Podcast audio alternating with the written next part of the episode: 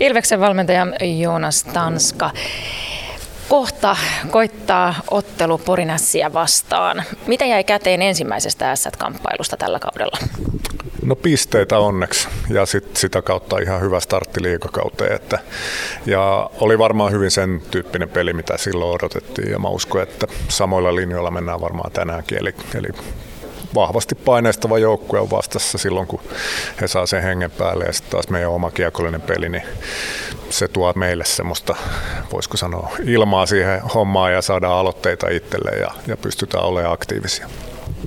Alkuviikon CHL-kamppailu tuossa Färjestadia vastaan oli aikamoinen puolustusnäytelmä, jos näin sanotaan. Saatiinko siitä jotain oppia illan kamppailuun?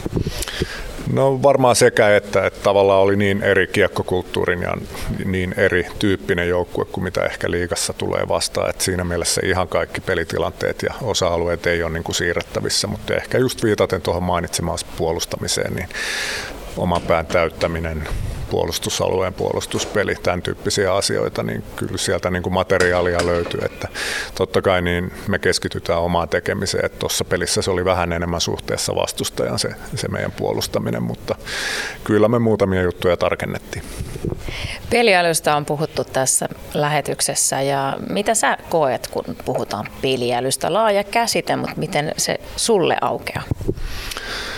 No joo, se pitää tosiaan paljon, paljon sisällä, että siinä on ennakointia, reagointia, valintojen tekemistä, sitä kautta sijoittumista ja, ja sitten ihan menee kyllä teknisiin ja semmoisiin tilannekohtaisiin ominaisuuksiin, että miten tullaan ja mistä kulmasta puolustus- tai hyökkäystilanteisiin, mutta ehkä mä silti korostaisin sen ennakoinnin merkitystä ja, ja sitten siihen liittyy tietysti joukkueen pelisysteemi, jonka on tarkoitus helpottaa tätä asiaa. Et sen sijaan, että aina vaan reagoitaisiin, niin oltaisiin jo vähän etutassuilla ja tiedettäisiin tai aavisteltaisiin jo etukäteen, että mitä tapahtuu. Mutta nopeata oivaltamista se varmaan kaiken kaikkiaan on joka tapauksessa.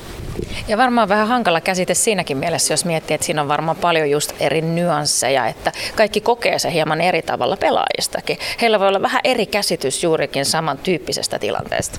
No joo, se on kyllä tässä uran aikana tullut huomattu, että ihan jo terminologiasta lähtien niin pitää olla tarkkana, mitä suustaan päästään, mutta tota, se liittyy hirveästi pelipaikkaan, sitten jonkun verran rooliin, eli tietyillä tietyillä pelaajilla tietyissä rooleissa, niin, niin se tarkoittaa eri asiaa ja heitä niin kuin arvotetaankin erilaisten valintojen kautta kuin sitten ehkä joku vähän luovempi pelaaja esimerkiksi, ja, joka niin kuin pelaa niin, san, niin sanotusti boksin ulkopuolelta enemmän. Että niitä taiteilijoita me varmaan kaikki halutaan tuolla nähdä ja yleisö tulee katsoa, mutta et muitakin pelaajatyyppejä tarvitaan. Oletko uras aikana nähnyt sellaisia pelaajia, joilla on aivan niin kuin huipputason semmoinen reagointi siellä kentällä ja ennakointi niihin tilanteisiin ja millä tavalla he ovat päässeet siihen asemaan? Onko tietoa, ovatko he kehittäneet sitä itse tai jotain muuta? No semmoinen vanha klise on ensinnäkin, että peli, pelikäsitystä ei voi opettaa tai peliälyä ei voi opettaa. Mä oon siitä eri mieltä, mutta kyllä siinä jotain varmaan semmoista synnynnäistä on. Sitten hyvin monella on tosi vahva pallopelitausta monet tämmöiset pelaajat, jotka on jääkiekossa, koetaan, että on hyvä peliäly, niin ne on pärjännyt monessa muussakin lajissa ja pelannut paljon. Että, että kyllä se varmaan sinne aika pitkälti kytkeytyy, että niitä toistoja tavallaan pelaamisen puolella on aika paljon. Mutta sitten varmaan semmoisia hahmotuskykyjä, joita on tosi hankala mitata sit valmennuksessakin, että kuka oivaltaa mitenkin nopeasti tai aistii pieniä tiloja tai, tai näkee sinne, mihin joku muu ei huomaa edes katsoa ja, ja välillä tuntuu sitten tietysti, että silmät on selässäkin, että tämmöinen ketjudynamiikka ja toisen pelaajan kanssa yhteis, yhteistoiminta, niin ne on semmoisia myöskin hankalia mitata ja joillakin sitä on ja joillakin ei. Että se on sitten enemmän kokeilun ja yrityksen ja erehdyksen kautta, miten valmentaja yrittää niissä asioissa auttaa.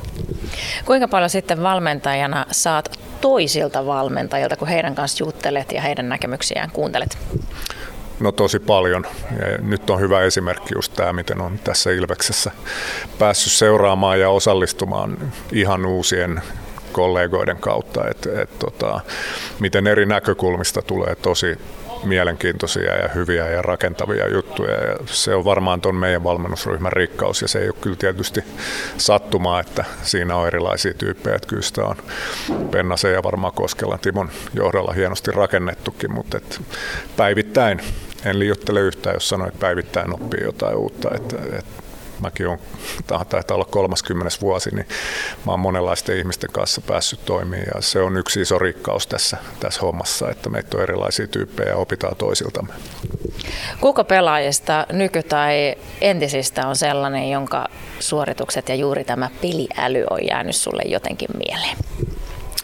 Jaa, kyllä niitä siis monta on ja jos jonkun mainitsee, niin varmaan jää joku parempi, parempi niin kuin mainitsematta. Pitäisikö mun nyt sanoa sitten kuitenkin niin, että, että ei oteta omasta pesästä, enkä ole ikinä valmentanut, mutta noin valmentajan silmin, niin esimerkiksi Kontiola Petri, niin, niin oli kyllä semmoinen, mä katoin monta kertaa alivoiman puolelta vastustajajoukkueen riveissä ja ihan semmoista vedenpitävää suunnitelmaa ei kyllä voinut konnan varalle laskea, että mainitaan hänet. Kiitos paljon Joonas Tanska ja tsemppiä illan peliin. Kiitos paljon.